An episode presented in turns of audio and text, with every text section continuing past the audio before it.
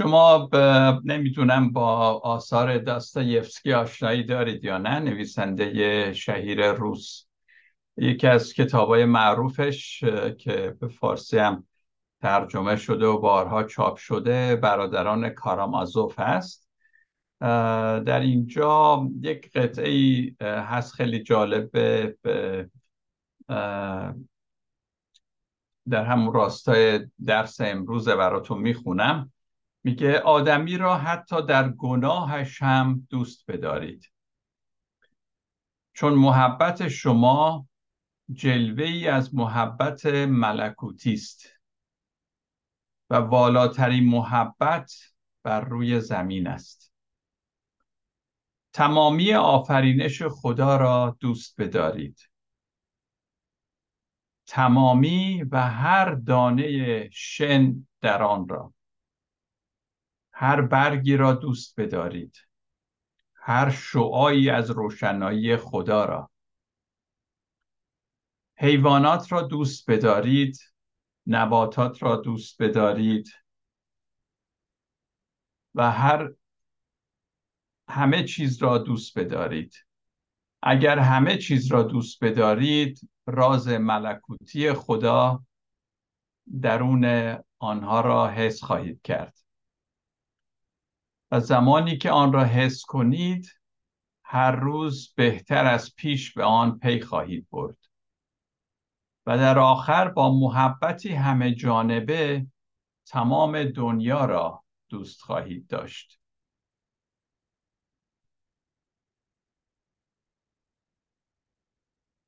تنها طریقی که ما میتونیم خدا را دوست بداریم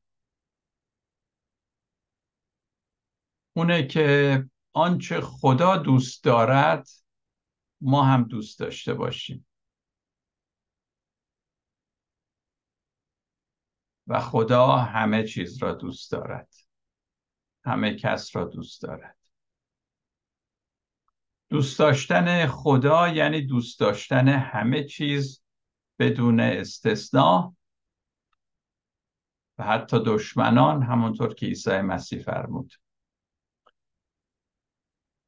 نمیدونم شما هم یک همچین حسی، تجربه‌ای داشتید که احساس میکنید عاشقید، مثل که همه چیز رو دوست دارید، دنیا یه جور دیگه‌ای براتون میشه. حتما شما هم از این اوقات داشتید، البته همیشگی نیست، کاش همیشگی بود موقع میشدین درست مثل خدا، ولی لحظاتی پیش میاد. برای من عملاً وقتی سفر میکنم، خب در مسافرت میدونید در فرودگاه میشینید، شما یه مدتی میخواید به پرواز بعدی برسید، فرزند پروازتون لغو شده، کلی اونجا آدم هست، جماعت هست، رفت آمد هست و من به تک تک این قیافه ها نگاه میکنم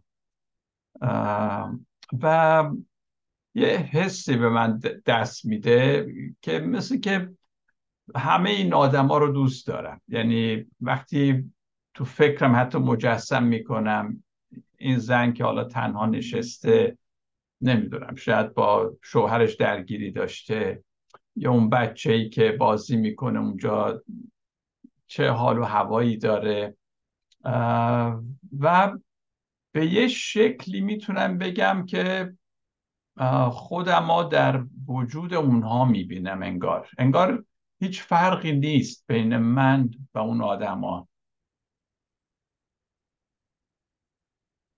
و اگه واقعا ما بتونیم همیشه در این تجربه و حالت باشیم، انگار همون تجربه عشق کیهانی رو داریم تجربه میکنیم که واقعا سر تا سر کیهان را فرا گرفته.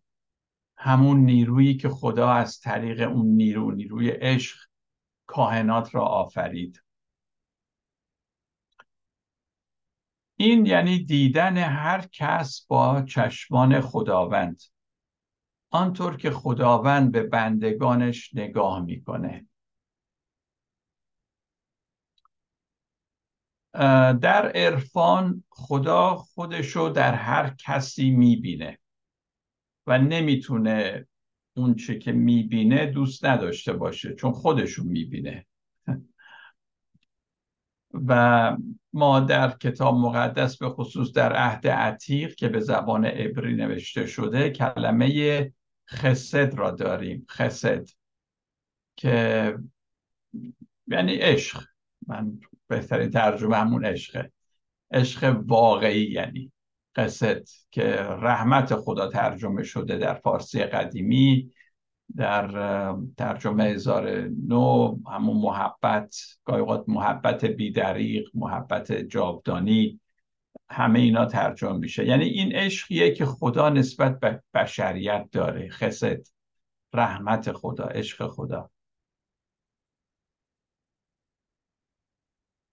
یه بخشی از وجود ما هست که خدا رو همیشه دوست داشته و خواهد داشت. من بارها صحبت از این میکنم که ما در وجودمون یه نفس درست حسابی داریم، واقعی داریم، و یک نفسی که کوچکتر ایگوی ما هست، چیزهایی رو دنبال میکنه که تقریبا هیچ فایده ای نداره، حسادت درش هست، کینه هست، رقابت، این میخواد مسابقه بده کی خوبه کی من بهتر از اونم. ولی اون نفس اعلایی که ما داریم، نفس خوب ما، این بخش از وجود ماست که همیشه خدا رو دوست داره و از دید خدا میتونه به همه چی نگاه کنه. پس من فکر کنم وظیفه من، وظیفه همه ما شاید اینه که یاد بگیریم چگونه در این نفس واقعی خودمون بمونیم، آگاهانه در این وقت نفس واقعی بمونیم. گاهی اوقات اتفاقاتی که در زندگی ما میفته ما را از راه به در میکنه و هر نوع ناهنجاری های روحی و هر نوع خشونت، کینه، اینجور چیزها، این احساسات منفی وقتی بروز میکنن که ما آگاهانه زندگی نمی کنیم. ولی وقتی آگاهانه، یعنی آگاه باشیم، وقتی که خشم میگیریم ببینیم که این ایگو منه که خشم میگیره، لازم نیست من خودم قاطی خشم بشم، باید از دور نگاه کنم به این خشم آگاهانه و راهچاره‌ای، راهکاری براش بیاندیشم. مایستر اگهارت خودش یکی از عارفان معروف آلمانی مسیحی هست که میگه چشمی که با آن خدا رو میبینم، چشمی که با آن خدا رو میبینم همون چشمی است که خدا مرا میبیند. صحبت‌های ماستر اکارت خیلی عرفانی و عمیقه. میگه چشم من و چشم خدا یک چشم است، یک نگاه است، یک شناخت است، یک عشق است. اون بخشی از ما و نفس خوب ما که همیشه به خدا بله میگه، این اینه نفس واقعی ماست، همیشه از خدا اطاعت میکنه و به درخواست خدا پاسخ مثبت میده. عزیزان، در دعای واقعی وقتی ما دعای واقعی میکنیم، دعایی که با عمق وجود داریم دعا میکنیم، ما فقط گیرنده نیستیم. یه نوع دعایی هست که بیشترش از خدا میخواد یه چیزایی بهش بده، به من پول بده، سلامتی بده، این کارو بکن، اینو برام درست بکن، اینها. ولی دعای عمیق اونه که فقط گیرنده نیست، بلکه نگاه عاشقانه خدا را میگیره و به او بر میگردونه. در دعای واقعی ما میبینیم که خدا عاشقانه به ما نگاه میکنه و ما اون نگاه رو جذب میکنیم و همون نگاه رو دوباره به خدا باز میتابانیم. خدا خودشو همینجور که گفتم در ما میبینه و ما نیز خود را در خدا میبینیم. این در دعای عمیق، دعای عرفانی عمیق اتفاق میفته. وقتی آینه در هر دو سو بتابه، به تدریج ما را به سوی یک نگاه کیهانی سوق میده. وقتی صورت خدا را در خودمون بپذیریم، ما که ما به صورت خدا آفریده شدیم، آنگاه آن را در همه جا نیز خواهیم دید. خدا خودش رو در ما میبینه و ما خود را در خدا. عزیزان، اگه ما و همه مردم این چنین بتونن ببینن خودشون رو در خدا و خدا رو در خودشون ببینن، نه جنگی خواهد بود در دنیا، نه کینه‌ای، نه خشونتی، نه ظلم و ستمی، نه رقابتی، نه حسادتی. شادی و خوشبختی که ما اکثرا دنبالش هستیم باید در زمان حال باشه. اگه ما در زمان حال، همین الان، خوشبخت نیستیم، شاد نیستیم، هرگز نخواهیم بود. کسی که با خداست همکنون، هرچه است همکنونه، شاد هست همکنونه، از خدا برخوردار همکنونه. این چیزی نیست که در آینده نقشه بکشیم بهش برسیم، چون شادی هست، خدا اینجا هست. جایی نیست که بعدا بخوایم برسیم به خدا. اگه الان نمیتونیم خدا رو تجربه کنیم و خود و دیگران و همه چیز را دوست بداریم، احتمالاً بعداً هم نخواهیم تونست. عشق را همین الان باید تجربه کرد و با این چشمان خدا به همه دنیا نگاه کرد. کافیه که ما آگاهانه در زمان حال زندگی کنیم.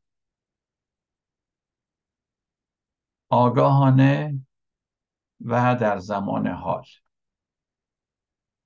اگه این دوتا شرط رو بتونیم اجرا بکنیم، آگاهانه و در زمان حال، دیگه به چیز نیازی نیست. همیشه آگاهانه و در زمان حال زندگی کردن.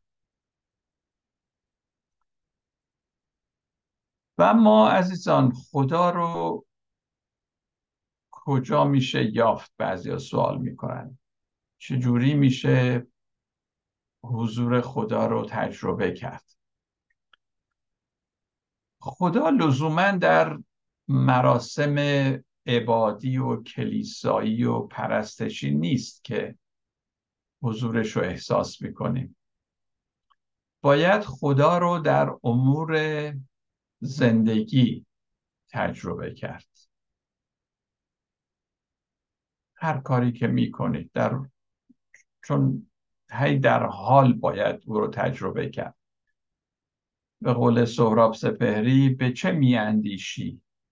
نگرانی بیجاست. عشق اینجا و خدا هم اینجاست.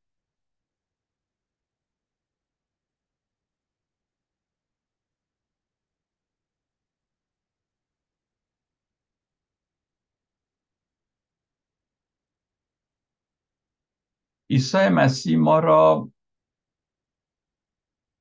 از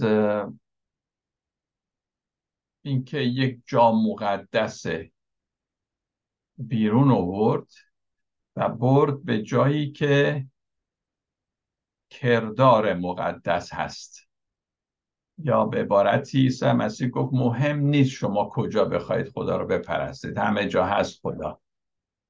و یکی از دلایلی که عیسی مسیح رو کشتن به خاطر این بود که برخلاف ضد معبد صحبت میکرد، که برای یهودی ها معبد یعنی حضور خدا در.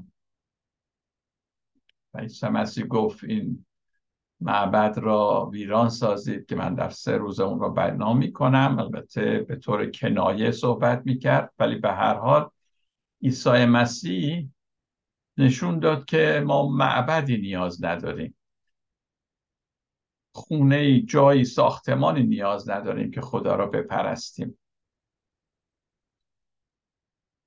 البته برای اینکه جایی جمع بشیم ما یک مکانی میخوایم که اسمش رو کلیسا گذاشتیم، ولی اون نماینده حضور خدا نیست اون چهار دیواری.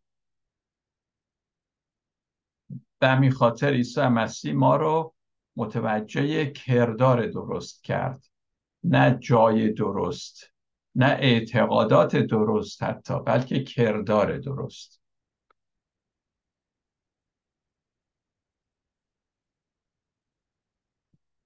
امروز من فکر می‌کردم که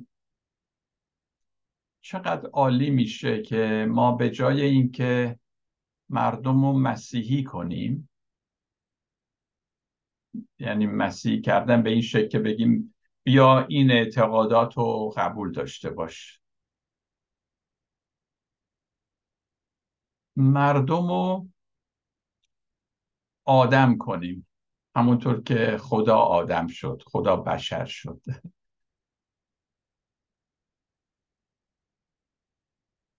مسیحیت اگه فقط اعتقاداته که تو اعتقادات دیگه ای داشتی، حالا بیا این اعتقادات رو داشته باش تو مسیحی میشی، این فکر نکنم مسیحی شدنه، این عوض کردن دینه. و ما هم که پیرو دین نیستیم، دین که کاری نکرده برای انسان ها، شریعت که کاری نکرده. عیسی مسیح وقتی گفت من تا آخر دنیا با شما هستم، یعنی همین زمان حال رو گفت، یعنی در واقع بی زمانی را به ما نوید داد. من تا آخر دنیا همراه شما هستم، در این زمان و فضا من همراه شما هستم. پس ما دیگه چیزی نیاز نداریم، جایی که اونجا باید بریم عیسی رو پیدا کنیم. زمان درست، زمان مقدس همین حال هستش، و فضای مقدس هم همین جاست. در مزمور هفتاد و دو آیه نوزده میخونیم که تمامی جهان از جلال خدا مملو است. تمامی جهان از جلال خدا مملو است. همه جا رو جلال خدا پر کرده.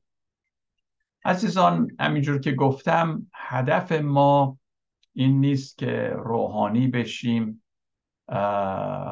مقدس بشیم. هدف ما اینه که انسان بشیم، چرا که خود خدا هم انسان شد، یعنی انسان واقعی. عیسی انسان شد تا به ما بگه که ما هم باید انسان بشیم، یعنی مثل او انسان شدن. فکر کنم ما باید مردم رو همین کاری بکنیم که آدمیت، بشریت رو بدونن چی هست. چون عیسی که نیومد مردم رو مسیحی بکنه. عیسی خودش یهودی بود، متولد شد در یهود و یه چیز دیگه آورد برای ما، دین نیاورد، دین مسیحیت رو نیاورد.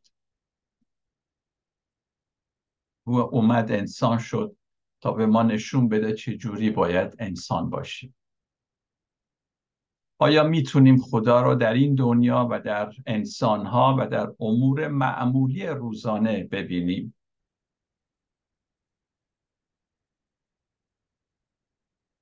و خودمون رو گول نزنیم که هفته یک بار ما جلسه داریم یا کلیسا داریم، اون موقع باید خودمون رو آماده کنیم با خدا برخورد کنیم، بلکه بتونیم در امور روزانه، در همه چی، همینجور که از داستایفسکی خوندم، در مردم، در نباتات، در طبیعت، صبح که بلند میشیم از همون موقع شروع بشه خدا را در همه جا دیدن.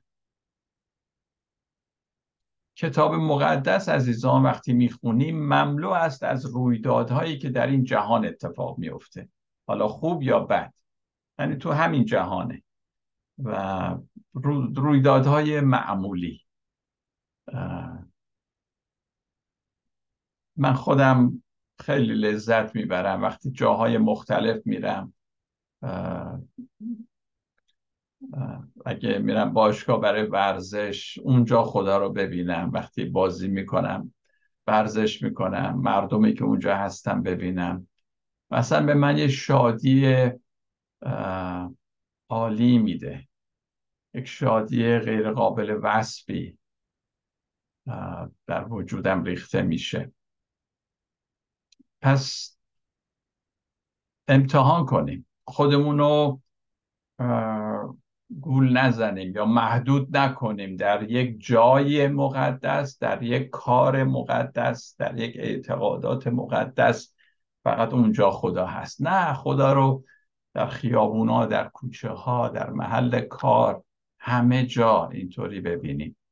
چرا زندگیمون رو برباد بدیم؟ بذارید از هر لحظه استفاده کنیم، در هر لحظه خدا رو ببینیم. سهراب سپهری چطور میتونست در هر جایی، در هر کنجی خدا رو ببینه؟ حتما یه چیزی یافته بودون.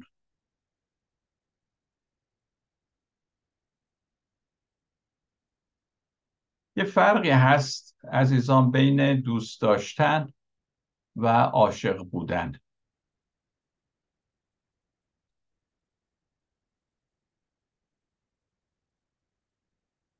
عاشق بودن برای من یعنی وقتی رویدادی، شخصی، حیوانی توجه منو جلب میکنه، وجود منو به خودش میگیره و بعد دوباره همونو به من برمیگردونه.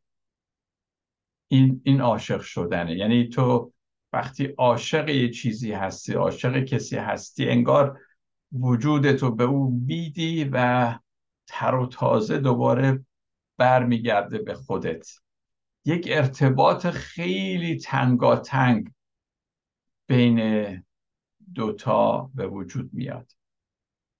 احساس میکنم که جان خود را توسط عشق عشق اونها به من که هست و این که به من اجازه دادن اونها رو دوست داشته باشم میدم و باز پس میگیرم.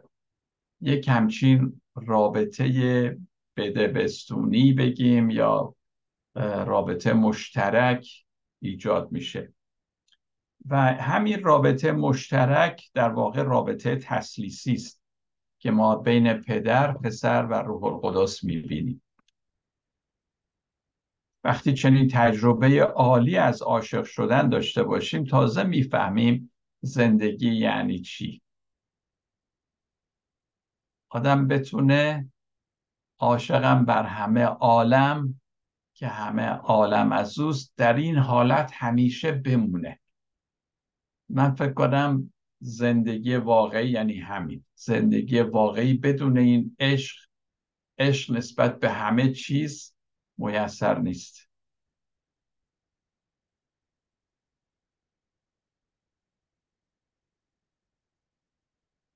و این به فیض خدا و به نیروی عشق ما میتونیم محبت کنیم، حتی اشخاصی را که حاضر نیستن اینو این عشق را بگیرن و به ما برگردونند.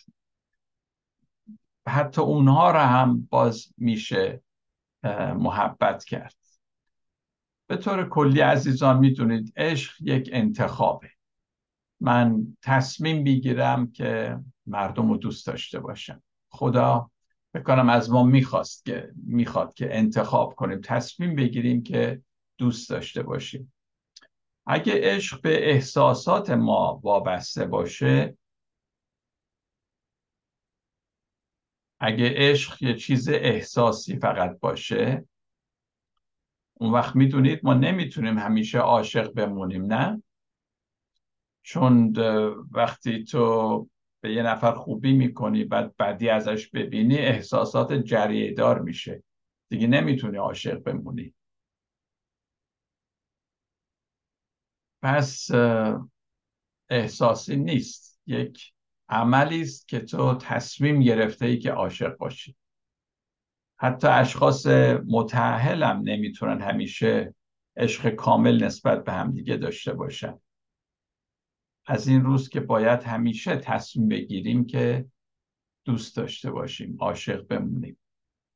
و اما این عشق همش منبعش میدونید خداست. عشق الهی اون چنان غنی هست که خودشو میتونه نثار کنه بدون هیچ شرطی. از بس که غنی، از بس که پره، از بس که توانمنده، نیازی نداره که وقتی عشقشو ایثار میکنه طرفم حتما برگردونه یا نه، طرفم آدم خوبی باشه یا نه. اونقدر که مثل آب اقیانوسیه که مثلا یه یه درو سیراب کرده، حالا اونا مثلا خوششون نیامده، این آب که تموم نمیشه. عشق الهی اینجوری لایتناهیه. عشق الهی بدون هیچ چشم داشتیه یا هدف خاصی نداره یا ترجیح ترکارش نیست که اینو به اون ترجیح بده. هیچ هیچ تبعیضی قائل نیست عشق الهی. این عشق به خصوصیات، به زشتی، به زیبایی، به خوبی، به بدی شخص توجه نداره. عشق الهی ربطی به گیرنده عشق نداره. وقتی جاری میشه عشق، جاری میشه چون خود خدا عاشقه. ربطی نداره که طرف چجوریه، به دهنده اون مربوطه، خدای دهنده. عشق ایثارگر به فکر طرف مقابله و به نفع او عمل میکنه. هدفش نفع شخصی نیست و نه اینکه و حتی اینکه خودشو خوب نشون بده. اون کسی که میخواد به مردم خوبی کنه برای اینکه خوب به نظر بیاد، اون در واقع مهربان نیست، مهرطلبه. این کارو میکنه چون از مردم مهر میخواد، طلب مهر میکنه. برای داشتن چنین عشقی عزیزان ما یک عمر لازم داریم. ز گهواره تا گور ما نیاز داریم که این عشق رو یاد بگیریم. همه ما در این مورد البته خطا میکنیم، ولی از خطاهام باید درس عبرت گرفت. شخص بی خطا نیست، نه؟ کتاب هم میگه که هیچکی و بی گناه نیست، یکی هم نیست. پس اگه هیچ کس کامل نیست و همه معیوبند و همه خطا میکنن، پس مثل اینکه این یک اصله که باید پذیرفت که دنیا همینطوره دیگه. دیگه نمیشه با این جنگید که. اما خدا کمکمون میکنه، از همین خطاها ما درسای یاد میگیریم. بنابراین وقتی خطا میکنیم دیگه به فکر خودکشی نباشیم که من چقدر بدم، بلکه درسی ازش یاد بگیریم. انقدر به خودمون خورده نگیریم.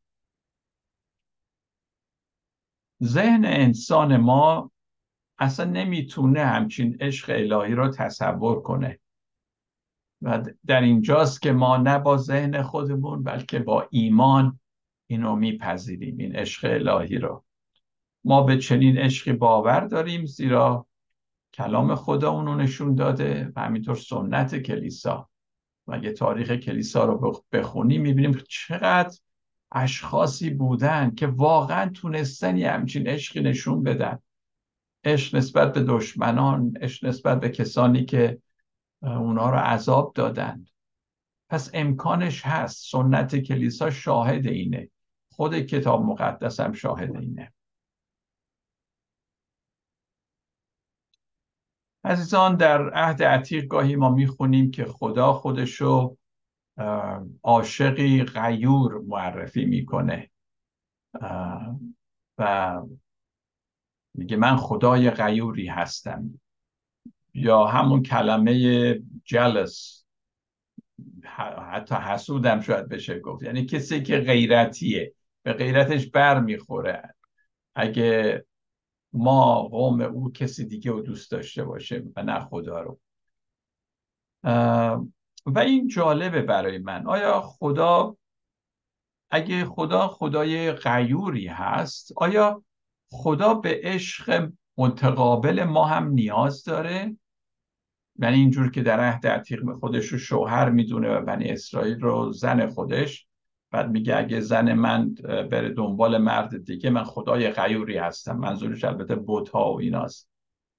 پس پس واقعا خدا نیاز داره به اینکه ما هم او رو محبت کنیم. نمیدونم، من راجع به این خیلی فکر میکنم، هنوز به نتیجه نرسیدم. از یه جهت میگیم خدا بی نیازه، خدا برتر از همه چیه، خدایی به هیچی نیاز نداره، ولی بعد کتاب مقدس میگه خدا هم دلش میخواد که ما به او جواب بله بدیم، دلش میخواد که ما هم او رو دوست داشته باشیم. پس اگه دلش میخواد، پس نیازمند هست به این محبت، به این عشق. این در عرفان هست که ما خدا و بنده خدا به شکل عاشق و معشوق معرفی شده. دین صرف، شریعت صرف شاید اینو قبول نمیکنه، ولی در عرفان این این حالت هست و من دوست دارم این حالت ها رو. نمیدونم خدا نیازمنده یا بی نیاز، ولی اینو دوست دارم. من میخوام وقتی به خدا بگم که عاشقتم خدا، تو رو دوست دارم، احساس کنم خدام خوشش میاد.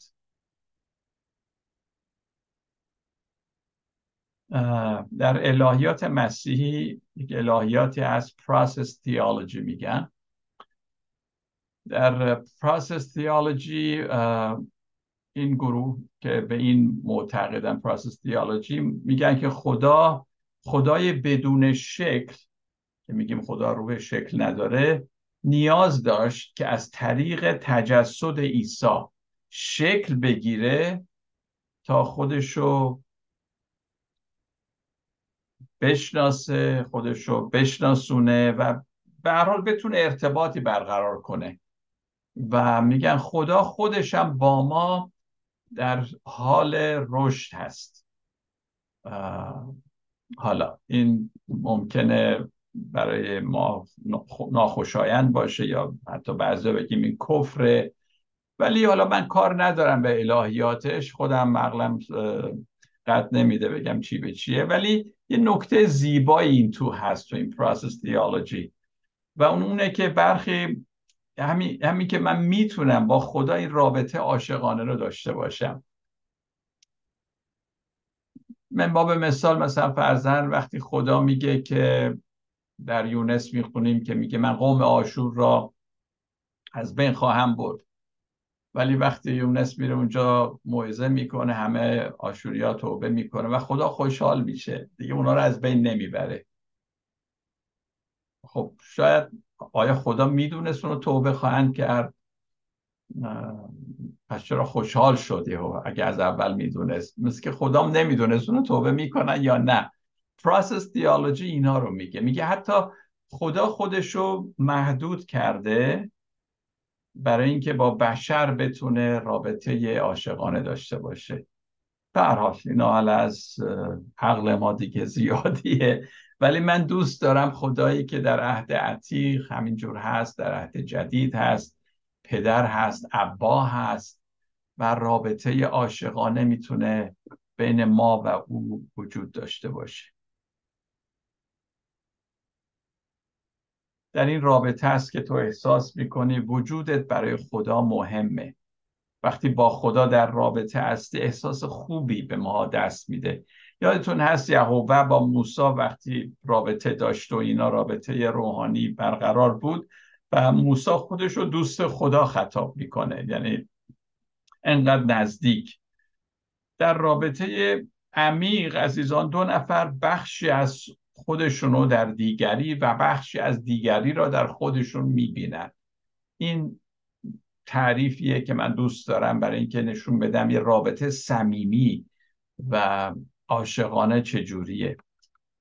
این این تجربه فقط شعر و خیالات و توهم و اینا نیست، بلکه یک برای یک عارف یک واقعیته، یه همچین حالتی که زبان البته قاصره که اونو بیان بکنه. معرفت که همون شناخته، معرفت ایجاب میکنه که رابطه‌ای تنگاتنگ میان عارف و معروف باشه. شناخت، کسی که میخواد بشناسه و کسی که مورد شناختش قرار گرفته، لازمش یک حالت عاشقانه هست و الا شناخت واقعی صورت نمیگیره. البته ما چند جور شناخت داریم، یکی شناخت ریاضیاتی و تجزیه تحلیلی و عقلانی هست که بله من میام مثلا این مسئله رو حل میکنم، بنابراین دیگه حالا شناخت پیدا کردم، معرفت دارم به این. ولی شناختن همدیگه لازمش عشقه، لازمش دوست داشتنه، و الا ما نمیشناسیم طرفو اگه عشق در کار نباشه. در عهد عتیق واژه‌ای که برای شناخت به کار رفته یادا به معنی دونستن، شناختن، و همون کلمه برای رابطه جنسی هم به کار رفته. به همین خاطره که ما در عهد در ترجمه قدیمی میگه آدم آدم حوا را شناخت و قائن متولد شد، مثلا و هابیل متولد شد. منظورش اینه که آدم با حوا رابطه جنسی برقرار کرد و حوا آبسته شد و هابیل را به دنیا آورد. پس بر... کلمه شناختن و برای رابطه جنسی هم حتی به کار میبرن. چرا؟ چون واقعا این نشون دهنده اینه که شناخت واقعی موقعی است که دو نفر دیگه کاملا همدیگر رو در اختیار یکدیگه گذاشتن، کاملا عریان و کاملا حاضرن عشق رو بگیرن و عشق رو برگردونن به طرف. و کلمه شناخت این، اینجا به این معنی هم به کار رفته. پس در واژه عبری یادا میتونه هم به معنی رابطه جنسی باشه، هم به معنی شناختن، از این نوع شناختن عمیق. این معنی شناخت و آگاهی. این با شناخت عقلانی خیلی فرق میکنه، شناختی است که بر عشق استواره. و من حتی میبینم اگه من یه نفر رو میخوام بشناسم، بخونم راجع بهش چه کارا کرده و اینها، خب فهمیدم که این چه کارا کرده ولی خودشو نشناختم. من برای اینکه کسی رو بشناسم باید دوستش داشته باشم. وقتی دوستش دارم اون موقع یه رابطه‌ای برقرار میشه که من کاملا دیگه اون شخص رو میشناسم. پس واقعا لازمه شناخت واقعی عشق هست و این عشقی که راجع بهش صحبت کردم. عشق بالاترین، عالی‌ترین و حقیقی‌ترین نوع شناخته.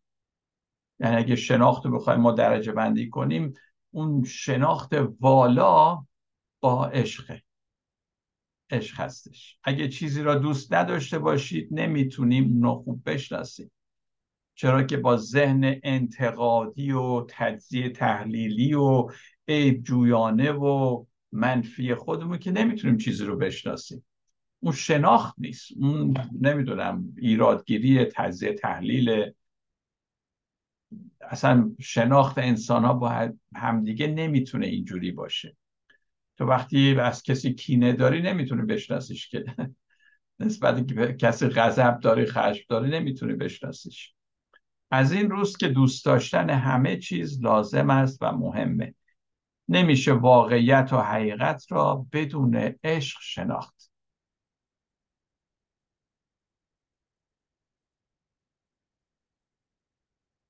درک عرفانی درک عاشقانه است که با درک عقلانی فرق داره.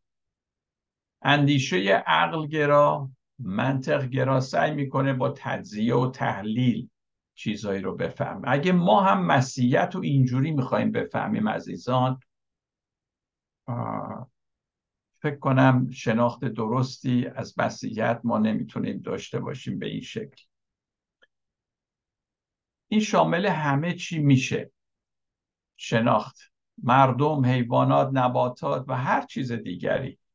با این دید نگاه کردن به زندگی، به همه چی. این شناخت را با چیزی خاص اولا باید شروع کرد. شاید مثلا یک شخص خاص، یک زنی، یک مرد خاصی یا یک حیوان خاصی تمرین کنیم و بعد اینو گسترشش بدیم. بعد خواهیم دید که چقدر میتونیم همه چیز رو با این نیروی عشق بشناسیم. در ضمن توضیح هم بدم عزیزان که ما مرام و دین و ایدئولوژی و اینها رو نمیتونیم به اصطلاح عاشق اینها بشیم. بعضیا میگن من عاشق مثلا این ایدئولوژی خودم هستم. مرام، نیرو، ایدئولوژی اینها نمیتونه، اگه بخوایم عاشق اینا بشیم این نیرو بتپرستیه در واقع. عشق به یک ایدئولوژی عشق نیست، چنین علاقه ای از ایگوی ما سرچشمه میگیره. عشق و صمیمیت از رویارو شدن با یکدیگر ایجاد میشه. ایجاد میشه. صمیمیت وقتی ایجاد میشه که علاقه دو نفر هرچند از جایگاه متفاوت ولی با فروتنی وقتی اینا کنار هم قرار میگیرن، بعد لازم هم نیست که البته جایگاه یا شخصیت خودشون رو از دست بدن، ولی میتونن فاصله ای ازش بگیرن برای اینکه با طرف ایجاد رابطه بکنن. زیبایی عشق واقعا بی‌نظیره.